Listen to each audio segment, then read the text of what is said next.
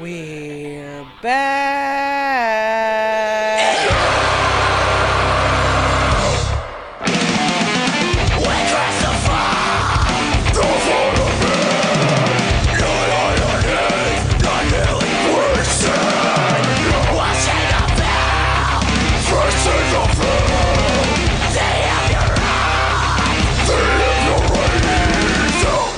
This is season three of Banter Over a Cigarette, the variety style talk podcast where we discuss the things that interest us, amuse us, and piss us off, some of the latest news from gaming, entertainment, geek, and tech culture, as well as anything from the news we find fucked up.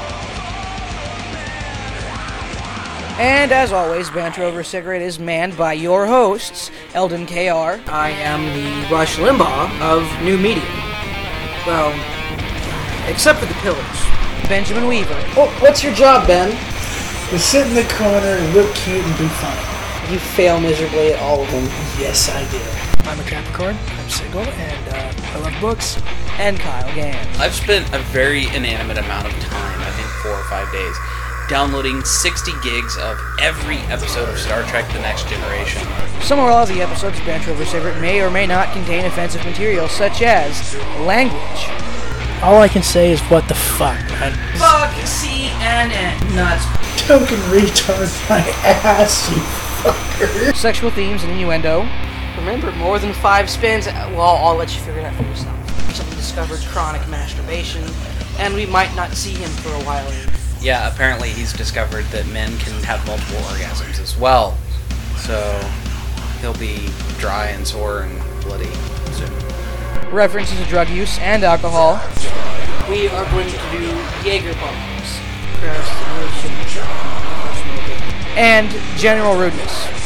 So if you're the kind of person who finds any of that offensive or can't handle hearing the word fuck a couple dozen times in the course of 45 minutes, I would suggest you turn this off right now.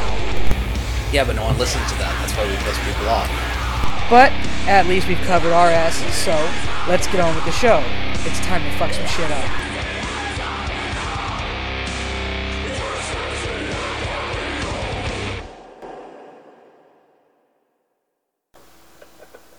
So, speaking of all the work you put into Down from 10, what made you want to go with this high production value? The sound effects, the music, the voice actors, everything. Well, initially it was, as I said, my love of radio drama, which I've always had, and um, you know, listening to radio dramas three or four years old, I was just completely blown away, and I, I've never lost that sense of wonder with them. And um, it was between that and the fact that I write a lot of very strong, very distinct female characters, and I can't do, I can do one female voice, and I can't and uh, I have to use a pitch shifter. Um, I do Bridget, the the very prim and proper, easily offended English gentlewoman, and um, I have to use a pitch shifter to get her to not sound like me. And I just I couldn't imagine going through saying some of the things that that the female characters in my books say, like you know shouting at people, and doing it in a way that was differentiatable enough to be uh, believable to the audience and to not sound like a cartoon stereotype. Um, Well, Sigler seems to be able to pull it off. say what? Sigler seems to be able to pull it off. Yeah, but he's Sigler. He he's he makes a joke of it, and you know Sigler's Sigler's female characters are just there. There are other people that are in the drama. Most of them aren't front and center. Most of them don't have a lot of screen time, and the ones that do are usually acting as professionals. We don't see a lot of their personal lives. We don't see them in a lot of different contexts. So he can really get away with it. Um, you know, Sig- Right. Sigler writes writes stories for for boys. He writes stories for um, high school and college age men, and for people who like stuff like Stephen King. And for that, you know, he's not doing character studies, and for his genre, it works really, really well. For mine, not so well. I mean, in Down from Ten, I've got four female characters and four male characters, and more than 60% of the word count is dialogue, and probably a little over 50% of that dialogue is the female characters speaking. And I just, I can't, and a lot of it is them speaking to each other. And, you know, how am I going to go from one female voice to another and they're doing crosstalk without really slowing it down by inserting a bunch of dialogue tags? It, it just wouldn't work. Right. Another thing that I really like when I'm listening to uh, your podcast novels, especially in Predestination, was a lot of people when they do their podcast novel, they just go through with a straight read, and then if they ha- and then if they do extra stuff like sound effects and whatnot, it's the straight read with the voices and the sound effects and all that on top of it. But when you do your narrations, you actually put feeling and stuff into it. Mm, yeah, I've Like if it's if it's a really tense if it's a re- if it's a really tense moment in your story, you'll pick up the pace with your narration and stuff, and it really works. or if it's a really ominous moment, like the moment of the um, the avalanche and Down from Ten, where I talk about uh, talk about what's going on in the house, and I talk about the avalanche coming down outside, and as it keeps going and the tension builds, I actually slow down until the house is finally silently buried. Um, yeah, I I taken a lot of interpretive reading classes and hung around with storytellers and it's just that's just how I learned to read out loud as a performance rather than just as um, here are the words do with them what you want. Um, it's, par- it's part of that loving the immersive experience thing. Yeah, I, I, I really need to work on my narration before I start podcasting any kind of novel because I'm kind of all over the place. But mainly, when I narrate, I, I- I read the words out as if I'm the person in, in, in the story talking to somebody else. Mhm.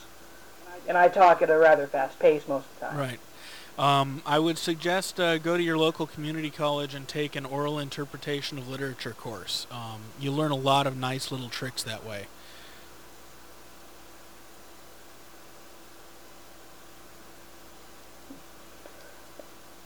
And with, um, huh, my brain just stopped. Anyway, with, um, predestination and the upcoming uh, free will and the rest of the uh, stories in that progression, it's uh, mainly spy novel stuff, cloak and dagger type things. What recommendations would you have for somebody who wants to get into writing that spy novel type stuff but wouldn't really know where to start? Um, there's a few things that you have to balance in order to write that and not make it a terrible cliche. One of them is tradecraft. Um, you won't believe how many books and movies that are otherwise pretty good get the tradecraft wrong. The good thing is that the CIA actually has their tradecraft documentation publicly available. You can read the CIA manuals on how to do a dead drop, on how to gather intelligence from a newscast, on how to do intelligence analysis on this and that, on how to secure communications. Reading the CIA and the N- and the NSA documentation on these things extremely valuable and I highly recommend it. There's also books written by people who were spies during the Cold War and during World War II. One of the best is uh, I can't remember who wrote it, but it's called Spycatcher, and it's about uh, it's written by the guy who used to be the assistant head of MI6, and he talks about the internal culture of the of the organization. He talks about how operations ran. He actually had to move out of England and into Australia and get the Australian courts to um, stand in the way of England trying to extradite him and try him for treason for br- violating the Official Secrets Act. So Damn. that's an extremely good resource. But you need the um, the whole problem with spy novels that um, uh, with, with spy anything, uh, books, movies, stories, is that spies seem really sexy. Like we've all seen James Bond, right? James Bond wouldn't last Mhm. five minutes in the real world, and they um, it, it's kind of a cartoon version of what spies really do. And there's a um, there's a whole culture and mindset that goes with spying on people, betraying them, getting their secrets, and working towards what you believe is the greater good. And without capturing that mindset, you're gonna it's gonna wind up coming off more or less just like a regular adventure story that has some spy trappings, like in, like a James Bond story does. So, if you're interested in doing it in a way that you won't get fans who have worked with or have worked in intelligence calling you up and saying, "Man, you are so full of shit." You need to um, you need to immerse yourself in that whole spy thing. Uh, one of the uh, one of the best writers that does that, fiction writers that does that, is John le Carré. Never heard of him. Really, really good writer. I would recommend The Russia House and Tinker Tailor Soldier Spy. um, two of his best books. But Yeah, so uh, every writer, when they are uh, writing something that they're not really familiar with, they always have some guy they can go to and say, "Hey, is this how it really works?" Um, so, do you have any kind of spy friends or whatnot that you have questions about when you're writing stuff for Predestination well, if I, I if I did, I certainly couldn't tell you. um, Wait a minute, maybe you're a spy. no, I'm not. That I, I can tell you that I'm not because I'm actually not. Um, right. but uh, no, the whole the whole tradecraft of espionage is actually since the end of the Cold War, a lot of information has come out. So it's not difficult to find people who used to be spies or people who are experts in the history of espionage to vet and fact check things with. And again, like I said, there's the CIA manuals and there's the NSA manuals, and you can even get some KGB manuals now. Hmm. Um, and it's just knowing the culture and being able to run it by other people, even really enthusiastic hobbyists who know the culture, um, is a good way to do it if you don't have access to a real spy. Actually, it can be better because a real spy is going to be limited in what he can tell you. Um, even even with stuff that's on the public record, I'll give you a good example. Christopher Lee during World War II was an assassin. You know, the the movie star. During World War II, he was one of the guys. Britain ran a clandestine operation that is still classified in Britain, but enough people have talked about it after they moved out of Britain. That um, where they they had this list of Nazis that they didn't have enough evidence to charge at Nuremberg that they wanted to kill. So they sent out commando teams to go into the refugee camps, find these people, and kill them. Christopher Lee was one of these people that did the that did the finding them and killing them bit. When he was on Lord of the Rings, you remember um, that that scene where Saruman gets killed, right? He's stabbed in the back by Wormtongue and thrown off of the of the tower.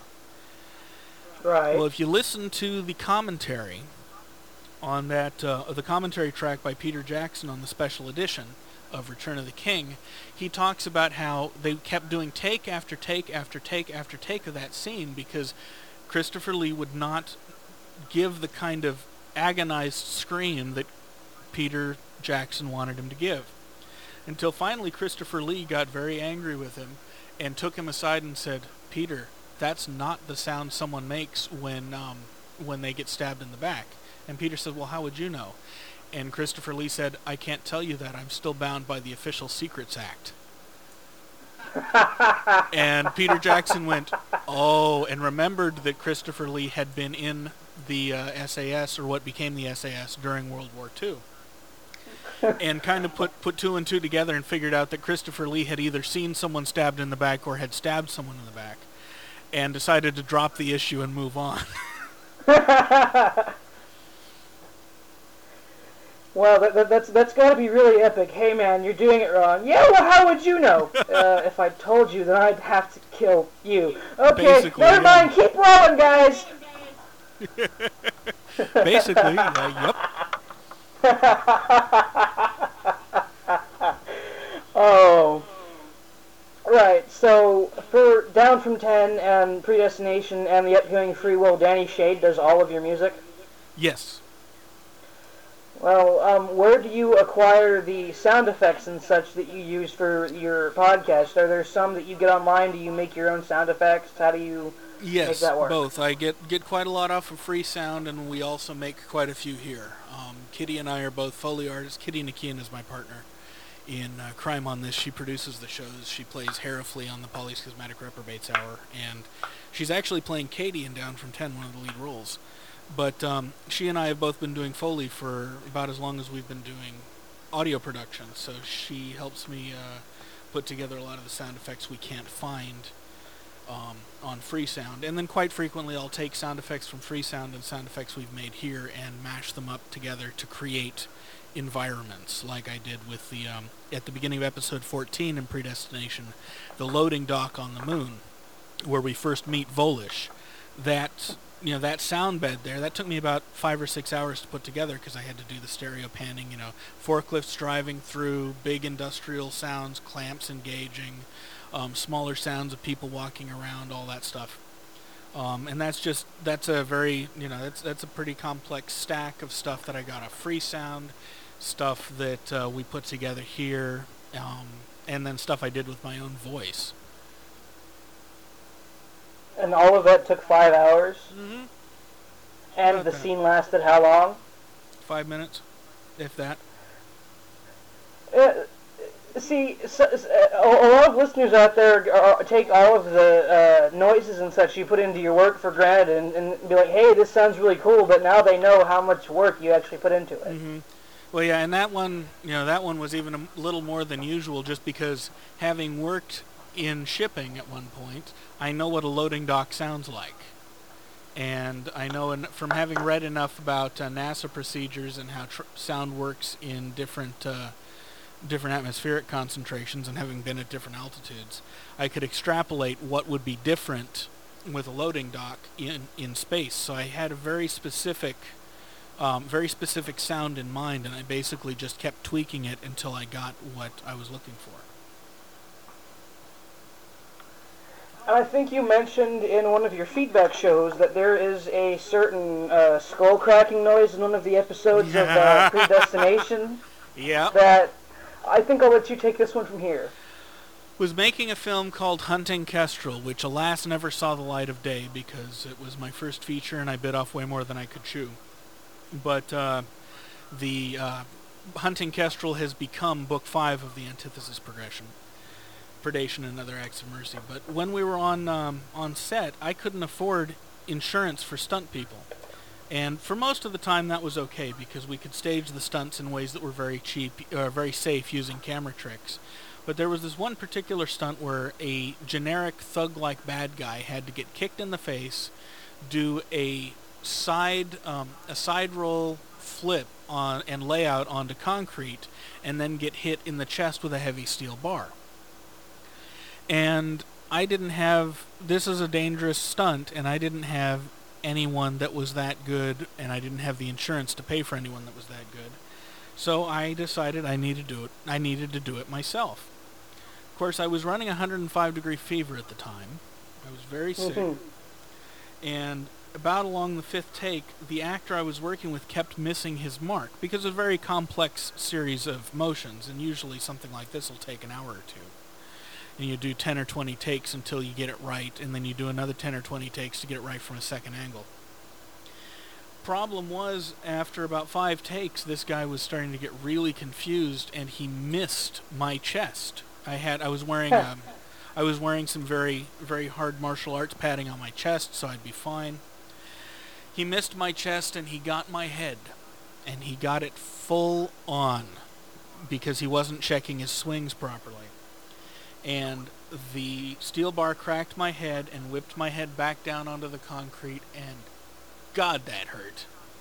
Um, and th- on the camera i got an audible skull cracking noise. And it's very it's amazing i didn't get a concussion from it but i didn't because he hit just the right point on the front of my head where the bone is the thickest so he didn't actually do any permanent damage though i was dizzy for about 20 minutes and we wound up cutting the stunt because I didn't want to risk doing that again. But uh, that sound Wow. has that sound has made it into more of a few more than a few productions here and there as a as a wound sound. Wow. So you can literally say that you have suffered for your art. Oh, in more ways than one. But yeah, that's one of the most dramatic ways. Wow. So all of this work that you put forth, how well is it re- received by listeners out there in the podosphere and uh, corresponding internet lands? Well, it's doing pretty well. Um, I've got uh, I'm up to about 1,500 listeners on Predestination. I've got about 1,400 on Down from 10, which is really exciting because I've only just started it. Um, I've got a podcast nomination this year. I'm or a Parsec nomination this year. I'm really hoping that I win. Um, it's going really well. I'm getting very good feedback, and I'm slowly learning how to do the internet marketing thing so that I get more people coming to listen. Um, I occasionally get the the less than complimentary email, and even better, I get uh, constructive criticisms where you know people say, "Wait, I noticed you you flubbed this fact about life in space. You need to fix that." Or I'm confused about this because it would seem to me that it works this way. And sometimes they're right, and it really helps with revising for publication. And sometimes they're wrong, but when they're wrong, it makes for great um, great fodder on the feedback shows to explore the issues that uh, that the misperception raises. So. Um, I've got a very Right. good dialogue with my fans, and I really enjoy it. And there's always death threats.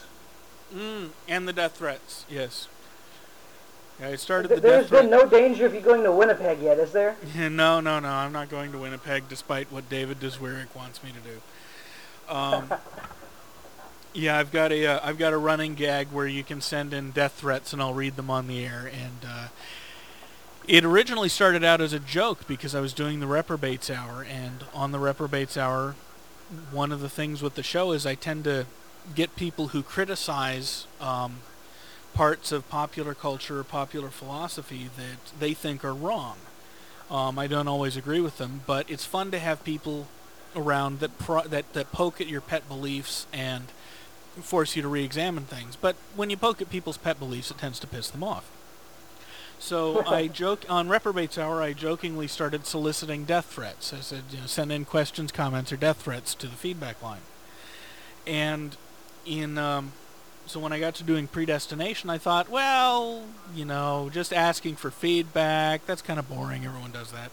So I started asking for questions, comments, criticisms, attaboys, and death threats, and just left it there as a joke. Well, people started sending them in when I would when something in the story would happen to a character they really liked that made them angry at me, or um, or whatnot, or when they were angry at me for cliffhangering them because every episode does end with a cliffhanger. yeah, Um, I, I, that, that got to me sometimes.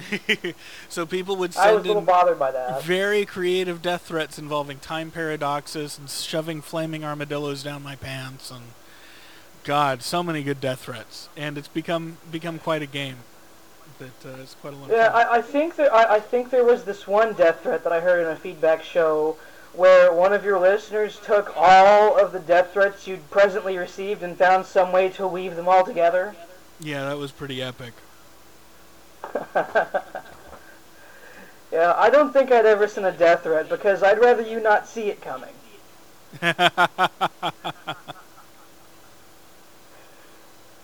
Oh. and so with um predestination and free will, sculpting God, down from ten, etc., what sort of demographics were you hoping to reach with each one of those?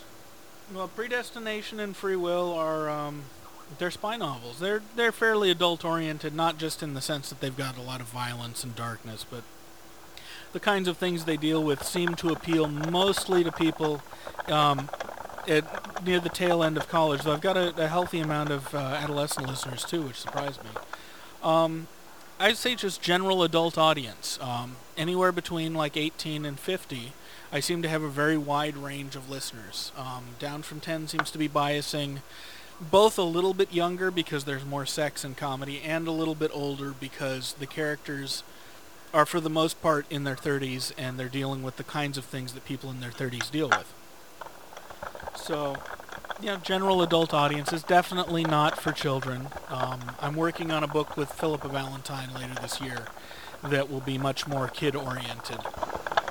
Um, What's it going to be called? it's going to be called The Automotive, and it's a steampunk um, urban fantasy. That sound is really annoying, man. I can't even hear myself think over that. I'm sorry, I'm, one of my hosts is still bothering me and he refuses to join in on the conversation. Well, tell him to shut up if he's not going to join in. so yeah, steampunk urban fantasy. Um, it takes place in San Francisco, and uh, we're writing that this uh, this December and January. We don't know if it's going to be a podcast or a print book yet, but uh, either way, it should be, um, or both. But either way, it should be quite a lot of fun. Well, you could always go the route that Tee and Pip are taking and do what they're doing with Books and Brawn. Well, that's the thing; they don't know what they're doing with Books and Brawn yet. Well, I heard they were going to uh, charge money for it or something. Um, that was the original uh, notion, yeah.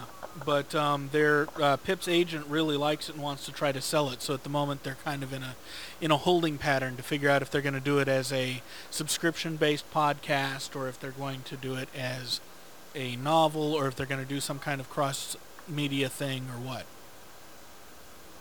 Ah. And where has your biggest surge of listeners come from in your podcasts?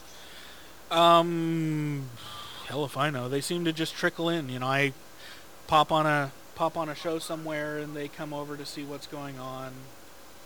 It's there's no one place. They, they seem to trickle in at a steady rate. I get about between 50 and 100 new listeners uh, every week or two.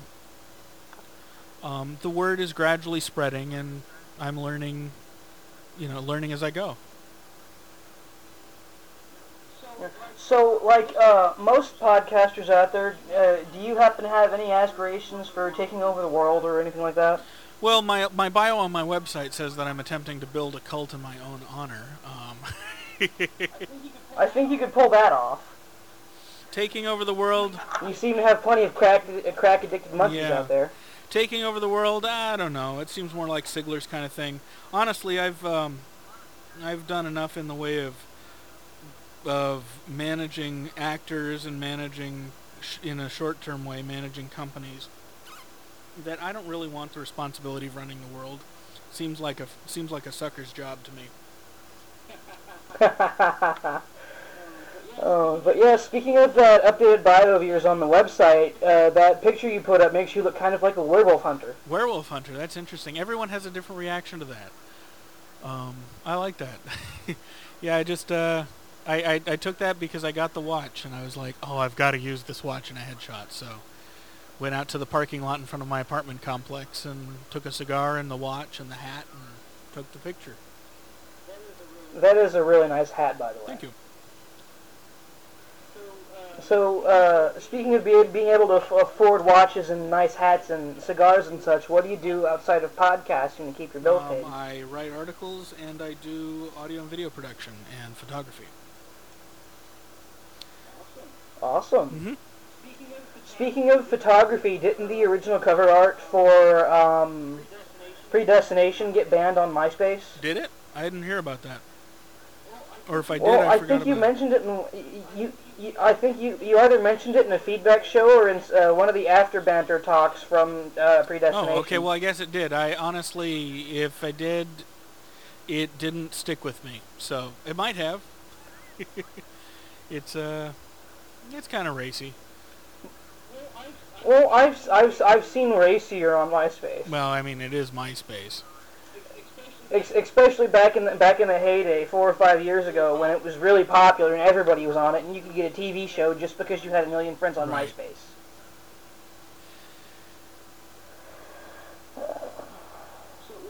So, what advice do you have for anybody out there who is looking to start their own podcast? Um, get your shit together. Um, you have releasing at some kind of uh, dependable interval is very important. The few times that I've not been able to keep up my schedule, I've at least temporarily lost listeners. People have just kind of forgotten about me and not come back around and checked for quite a while. Um, don't go podcasting something that you wouldn't send to a publisher um, if you're talking about fiction. Because what with people like Scott Sigler and Philippa Ballantine out there, we have professional authors in the space who are attracting listeners, and people pretty much have a high quality expectation. Have your shit together and um, know what you're up to. Um, make sure your production is fairly clean. It doesn't have to be super fancy like mine, but um, you know, I mean, bad production.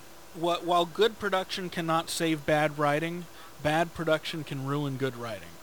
Um, there's one podcast novel, and I won't mention the name, that I really loved. It was fucking hysterical. I was looking forward to it every week, but I could not listen to it and be in the same room because they had, uh, try- in trying to reduce the noise, the background noise, what they'd done essentially was just insert silence in between every phrase. So you heard the background noise kick in every time someone spoke, and it drove me bonkers. What I had to do was turn it on really loud in the other room, close the door, and let the walls in between filter it enough that I could just listen to it without freaking out because the noise level was going up and down. um, and that is and and of the of the handful of audio books that I've tried to listen to that have had really bad production, that's the only one I made it through, and the only reason is because the writing was so damn good. Um, make Hmm. sure your production is consistent, and consistent quality is much more important than spectacular quality, because the human ear will tune Right. out um, a constant noise level. It might wear the ear out, but it'll a human ear will tune out a constant noise level and just tune into the voice.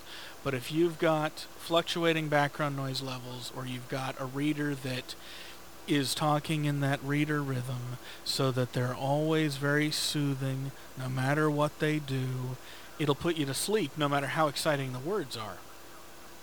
Um, just it really the difference between a bad podcast fiction experience and a good podcast fiction experience in terms of production is it's not that hard to achieve good, but the difference in the listener experience is night and day.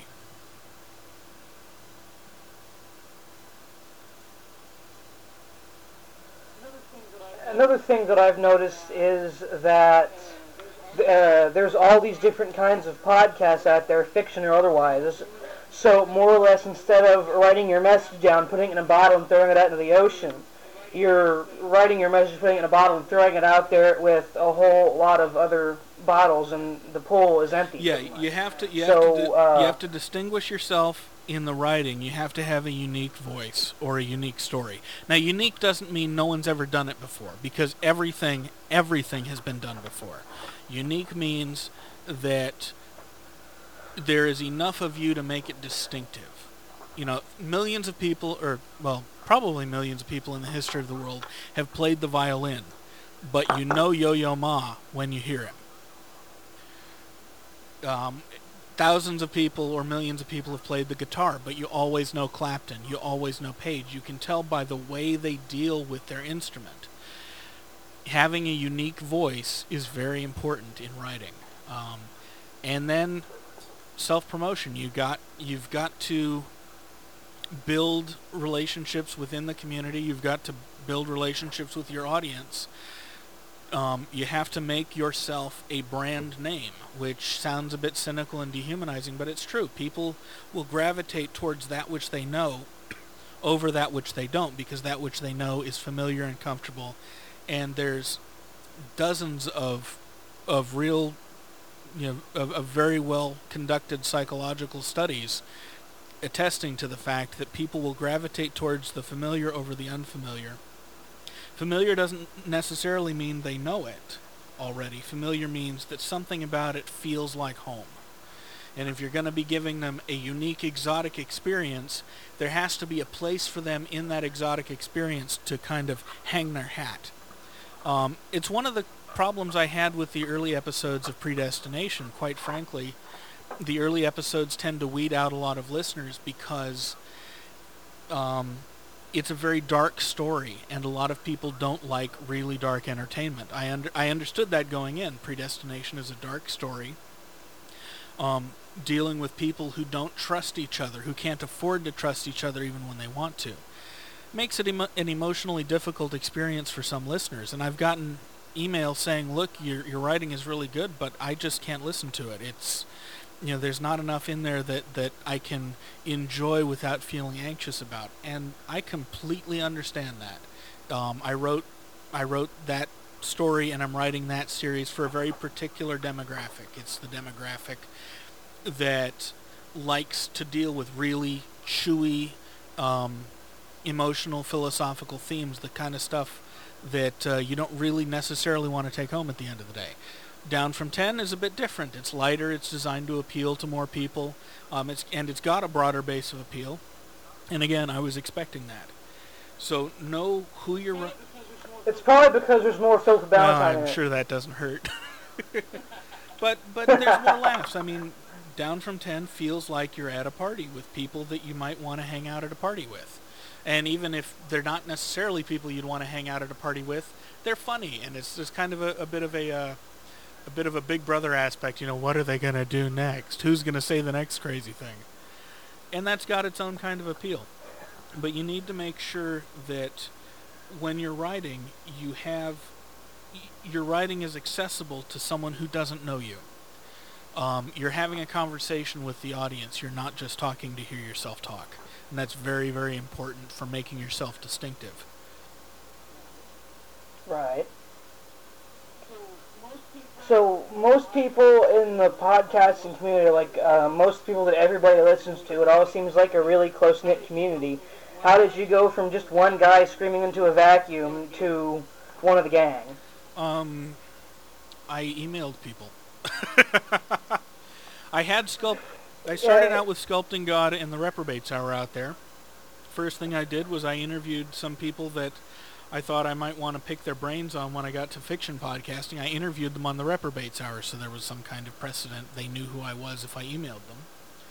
And then I made sure not to trespass on their time unless I knew how to ask a question that was going to be that wasn't going to take them a lot of time, but was going to help me a lot. Um, because you got to remember, anyone out there who's got more than about three or four hundred fans, they're going to be dealing with between with at least three emails a day from fans who want or and twitters who want to know this, want to know that, want to talk to you, want to be your best friend. And there's only so much of a person to go around. So, you know, I, I knew I needed to build relationships in the community, so I went to it. And I think doing the sound doing the audio and video production for the last several years has helped because I've dealt with famous people, so I understand how limited their time is. So um, I went into, you know, when I asked Pip for help, I said, Hi, Pip. My name is Dan Sawyer. Um, I interviewed you on Reprobates Hour. Oh, wait, this was before I even interviewed her. Said, This is Dan Sawyer. You can find some of my fiction at uh, Sculpting God.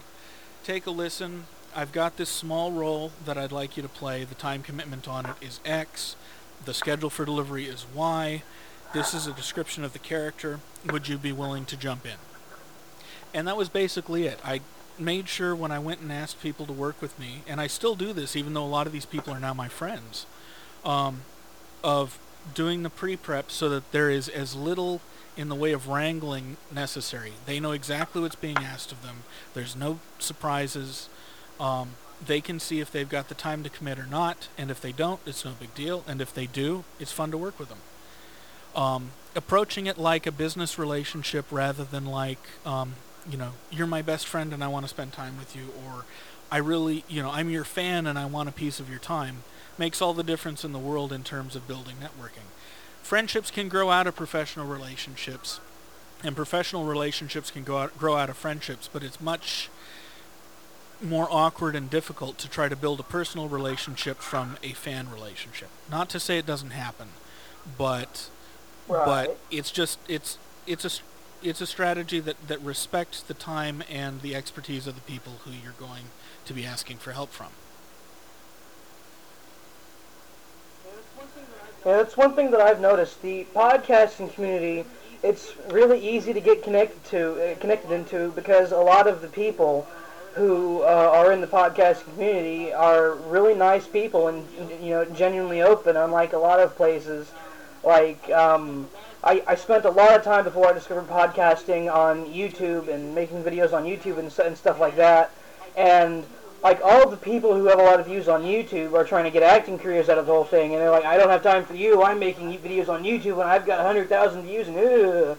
and it's kind of off-putting. And then I experienced uh, a bit of that when I was working with musicians in Dallas, and by far I found that the uh, podcast community is like just one of the easiest ones to get connected into. Um, and I don't think it's because people in the podcasting community are just that much nicer. Um, I think the medium of podcasting does a couple of things. It allows for interaction that doesn't eat your life. Um, and there's a much slower build in terms of fame than you have in, at places like YouTube or in the music business and whatnot. So the people who are doing it have the podcasters have more time to adapt to more fan mail, more requests for their time, more commitments to this and that. And when you have more time to adapt to it as it's building, you can figure out ways to cope with it where you're not being an asshole. Um, And there are times, you know, there are times when you have to be an asshole. You try not to do it very often because A, no one likes to do that. At least most people don't like to be an asshole. And B, it's not good PR. um, most of the people who want a slice of your time are doing it because you've really touched them with something you've done. And that's really cool. And it's very flattering. But um, when you're coming into it from the outside and you're starting into the community, one of the things you've got to remember is the people on the other side of the microphone who you're hearing every day, they don't know you. And the pe- and and the version of them you hear on mic is not necessarily the version of them that's the real them. It's very easy to assume. Um, it, this happens to musicians all the time too, because you know writing lyrics, performing music is a very personal kind of art form. It's very easy to assume that you know somebody who you've never met. And from the perspective of the person, uh, from the perspective of the podcaster, that can be very off-putting, because it's like, well, who are you? You know, where'd you come from? It's very good to connect with someone. It, it's wonderful to hear. You know, you've you've you know, you made you made my commute bearable. Wonderful thing to hear. It means you're doing something that connects with people. It's great. Um, you've made my commute bearable, and now I want to move into your house. Eh, not so great. You know. um, but with yeah, with podcasting, there are a lot of ways to connect that that that are a much lower demand on the podcaster's time than say inviting someone at a concert, uh, uh, the band members at a concert, out to coffee afterwards, even though they've got another gig they've got to go to. And um, because it's email, you don't always have to respond the same day. Yeah, it's good when you do. But if you don't have time this week, the email is still there and you can get back and say, honestly, I'm sorry I've been really busy. It was good to hear from you. Here's the answers to your questions. Um, and I think that's the reason that podcasters tend to be more accessible than other public figures. And I honestly don't know how long, you know, what the threshold is where that's where that's going to break and things will change. Um, Sigler's managed to do a very good job of remaining accessible, even though if he let them, his fans would eat his life. Um, so it can be done. Whether it's going to be something that everyone can do based on their own personalities, I don't know yet. It's going to be interesting to see. Um, I actually don't know where I'm going to fall in that. Um, I hope I wind up being one of the people that's accessible forever, but I do have to be able to defend the time I spend with my partner and the time I spend with my friends and the time I spend writing to produce the next thing that everyone will hopefully enjoy.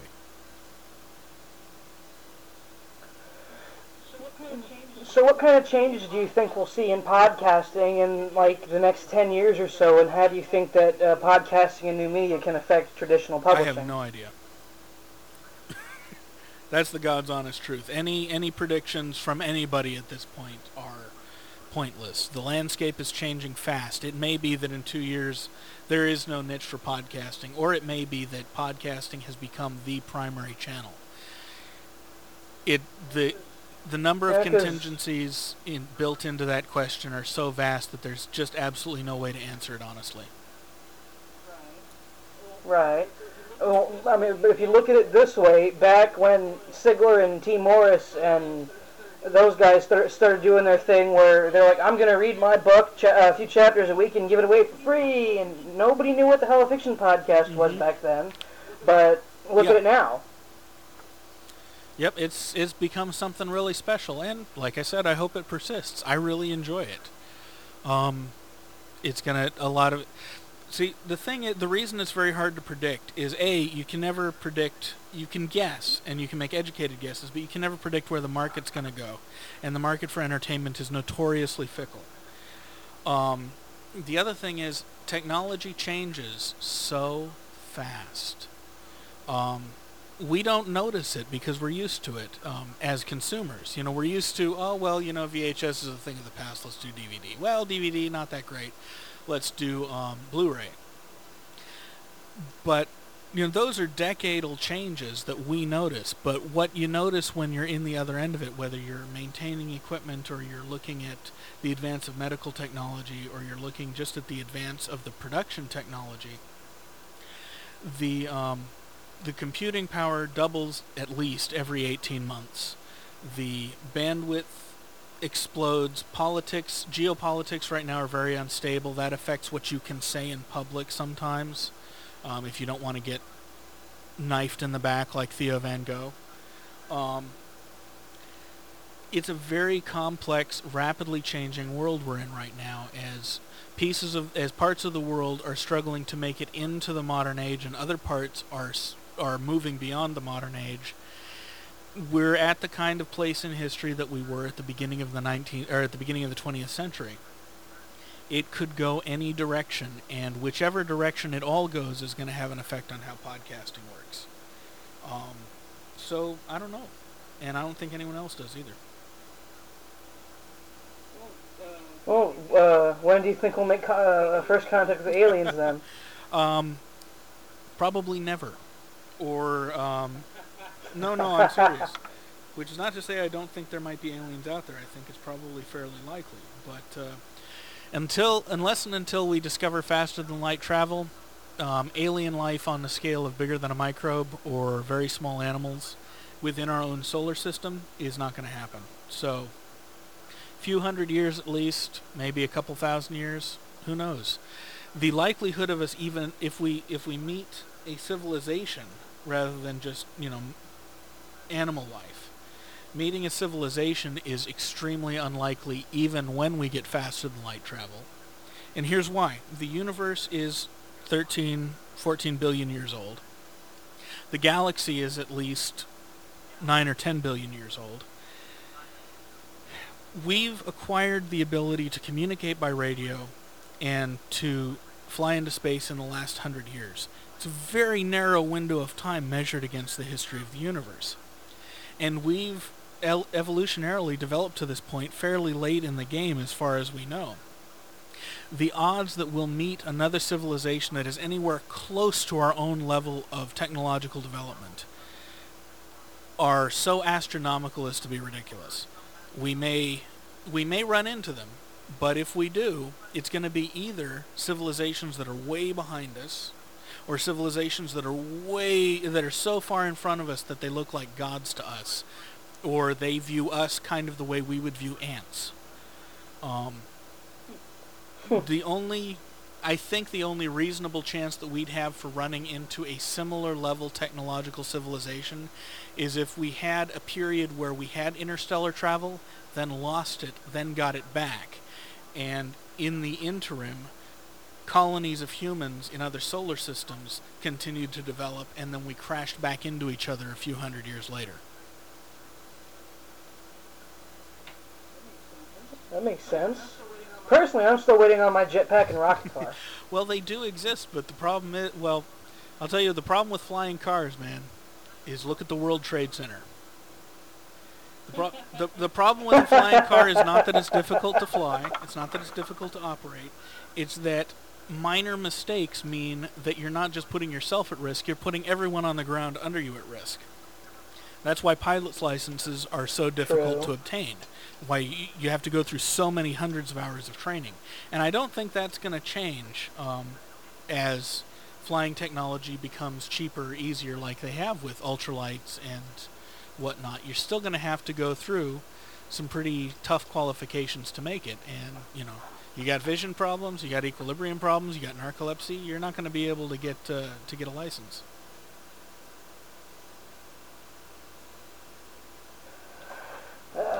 I, I know I'm kind of taking the wind out of some of your sails, but I'm I'm kind of relentlessly grounded. It's one of the things that gives my science fiction its flavors. I'm looking at not just what's possible, but what's likely given the way that humans react to technological developments. Okay, well, how about time travel? It all depends on who's right about uh, quantum mechanics and relativity. I don't know en- I know enough about the different schools of thought to know that I don't know enough to speculate. Exactly. Being surprised is very fun. And I've got a host who's antsy to talk to me, and we're running a bit long, so how about you tell all of the people listening to this how they can get in touch with you? Hey, you can find all of my stuff at www.jdsawyer.net. You can follow me on Twitter at d. Uh, uh, you can follow me on Twitter at dsawyer, and I'm pretty accessible. You can. Uh, I'll be on Podiobook soon with Predestination. I finally. Uh, I think I've finally gotten a spot on the calendar for September, and um, yeah, that's it. If you want any of my podcasts, they're all linked to on the right sidebar at jdsawyer.net. So that's pretty much that. It was awesome. It was great having you on the show, Dan. Thanks for showing up. Yeah, you're welcome. Thanks for having me. All right, and that's all we have for today. So, for everybody out there listening, this is Eldon KR signing off, saying, I don't have cancer, so I'm not stopping.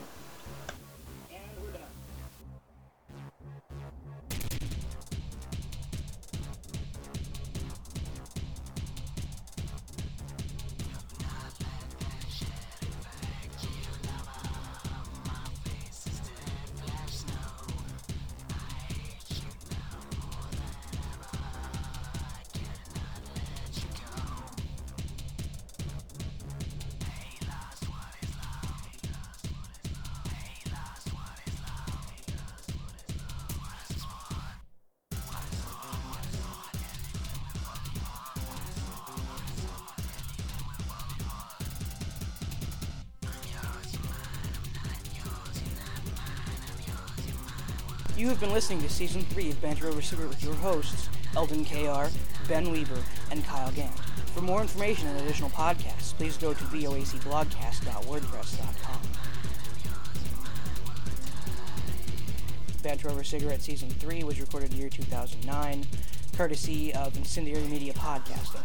Intro music for Season 3 is Ill Business, provided with permission courtesy of local Indiana band Once a Friend. For more of their music, please go to myspace.com slash onceafriend. Outro music for Season 3 is Water Sport, provided with permission courtesy of Libertine Leach from his 2007 album, A Trophy the Elephant. For more of his music, please go to myspace.com slash libertine leach. Additional audio editing and sound effects provided by Dollar J. If you enjoyed this podcast, please tell a friend. We'd also appreciate it if you left feedback about the show. If you would like to leave feedback, you can always leave comments on the blog or leave us an iTunes review. You can also call our K7 voicemail line, which is 206 202 5624.